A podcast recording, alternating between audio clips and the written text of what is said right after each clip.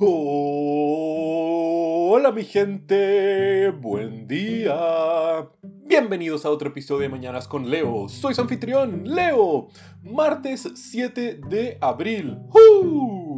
¿Cómo estamos mi gente? ¿Cómo van estas mañanitas o esas tardecitas? ¿O acaso ya no es martes 7 de abril cuando estés escuchando ese episodio? Bueno, no hay ningún problema en eso. Ok, no hay nada de malo ni tampoco de bueno en eso. No te sientas mal por estar escuchando este episodio fuera del orden o en el día en que lo subo. Está bien, lo importante es que estamos aquí compartiendo este momento nosotros dos. Y sí, aun cuando hablo a ustedes, mi gente y todo eso, si realmente nos ponemos a pensar, cada vez que uno de nosotros escucha un podcast es una experiencia increíblemente personal en lo general. Es un medio que consumimos y disfrutamos cuando estamos solos, cuando estamos con algo más importante y dejamos un podcast de fondo.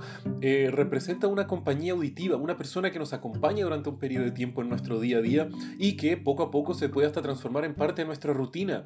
Y a base de eso, espero que realmente disfruten de este como de muchos otros podcasts que son hermosos y espero que ustedes también puedan gozar de esa diversidad de conocimiento y experiencias que uno puede sacar de este medio.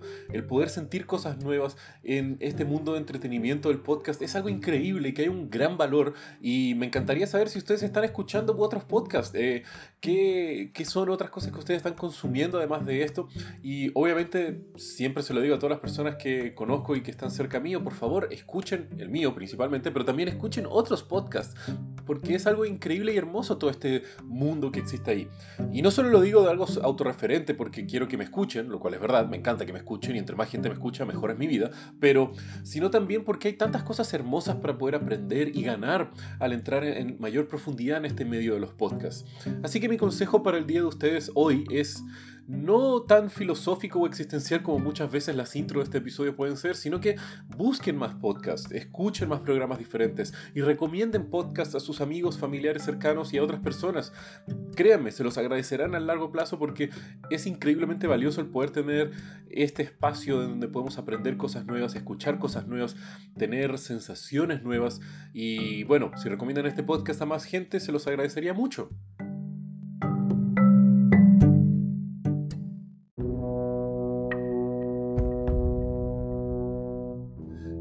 Hoy les quiero contar la historia de cómo un dictador africano decidió hacer una revolución cultural en su país para hacer una purga de cualquier indicio de la existencia de los colonos.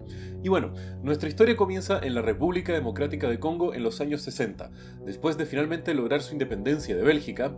Escuchen el episodio 175 de este podcast para saber un poco más de la colonización bélgica en Congo. Pero bueno, el país estaba totalmente destruido y empobrecido después de el abuso sufrido por parte de este país europeo. Pero habían esperanzas de poder salir hacia adelante, ahora que Congo ya no era una fábrica de riqueza para un poder colonial, sino que para su propio pueblo. Tristemente, estos espíritus y de esperanzas no durarían mucho, pues los primeros años de esta joven nación independiente fueron extremadamente tumultuosos, principalmente pues, como todo país sumido en la pobreza, los ideales del comunismo estaban cada vez más y más efervescentes. Y, como eran los años 60, cualquier amenaza de comunismo en un país tercermundista significaba, obviamente, un golpe de Estado apoyado por la CIA para poder erradicar de raíz esta horrible mala hierba.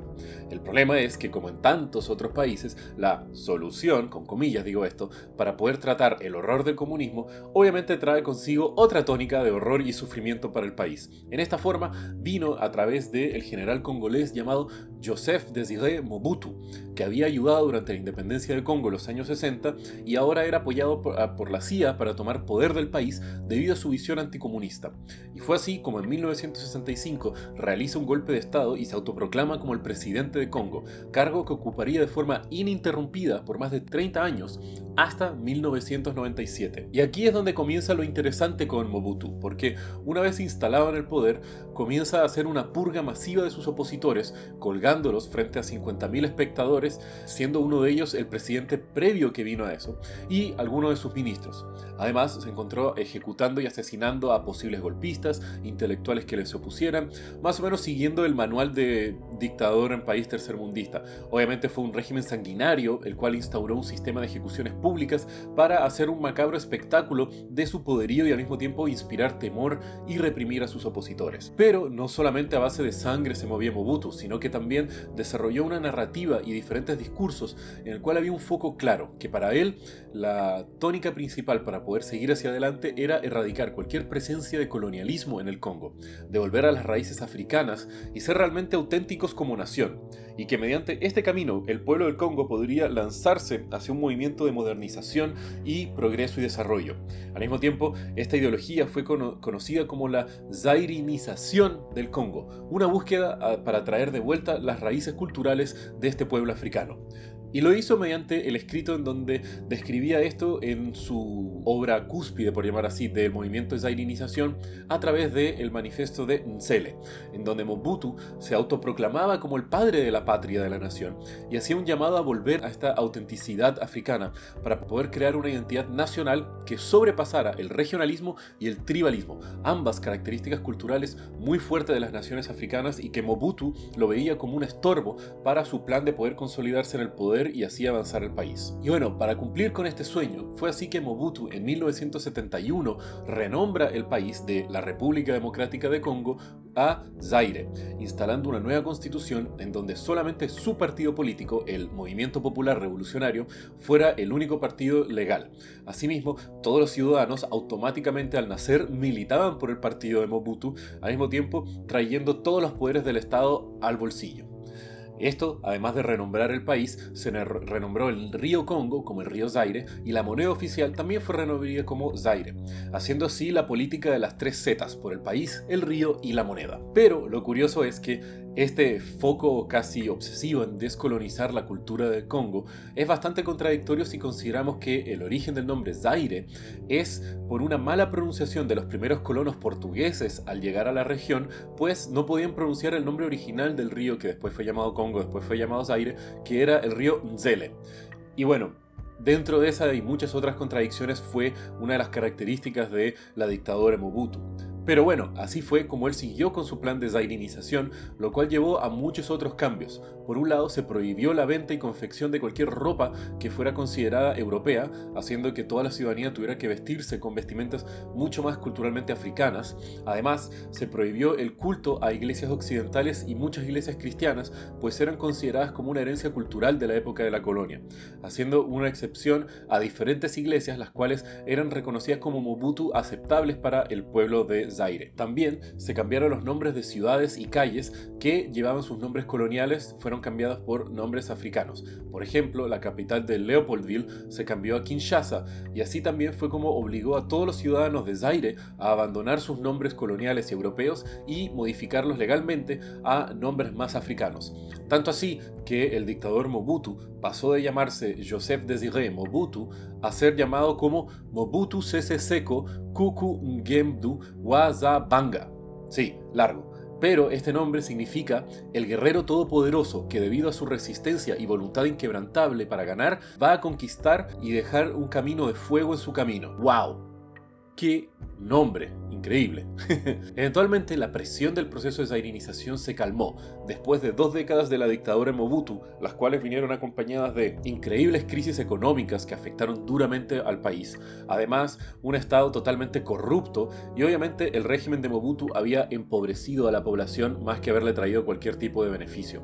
Mobutu se había construido un palacio personal conocido como el Versalles de África, gracias a sus lujos. Además, Mobutu viajaba constantemente hacia Europa, tanto así que se encontraba arrendando aviones Concorde de Air France, los cuales utilizaba para realizar sus viajes de compras junto a su familia para poder irse a Europa en diferentes fechas. Eventualmente, la dictadura de Mobutu es removida a través de otro golpe de Estado bastante violento en 1996, Zaire vuelve a llamarse la República Democrática de Congo y Mobutu busca escape en diferentes países que lo puedan asilar, donde eventualmente logra encontrar asilo en Marruecos, en donde muere en 1997, solamente un año después de haber sido removido de poder debido a un cáncer de próstata. Y, irónicamente, es enterrado en un cementerio en la ciudad marrueca de Rabat llamado el Cementerio Europeo. Ahora, la historia sigue que el general que tomó el poder después de Mobutu, Laurent Kabila, fue asesinado por su guardaespaldas cuatro años después de haber asumido el poder como presidente, entre comillas, y haber tenido una dictadura un poco más ligera. Luego de su asesinato, toma el poder su hijo, Joseph Kabila, quien se mantiene otra vez como con comillas, presidente desde el 2001 hasta enero del 2019, en donde asume el primer presidente democráticamente electo en Congo desde los años 60. Y tristemente la República Democrática de Congo sigue siendo una nación que, aun cuando intenta salir adelante para quebrar el impacto que estas instituciones extractivas tuvieron en la economía y en la sociedad de una forma increíblemente destructiva, ha sido un proceso increíblemente complejo. El superar más de 40 años de dictaduras increíblemente corruptas y horribles, y luego de dos presidencias también no las llamamos muy presidenciales, que digamos, y democráticas, es muy luego para poder dar cualquier opinión, pues aún está de una forma muy incipiente el desarrollo de las instituciones democráticas y económicas que podrían traer beneficios y oportunidades para el crecimiento del país, hacen que hasta el día de hoy la República Democrática de Congo sea uno de los países más pobres del mundo. Y bueno mi gente, si quieren saber más de lo que les hablé el día de hoy, pueden ver los links en la descripción del episodio. Y como ya saben, que tengan un muy buen día. Los quiero mi gente. Besos.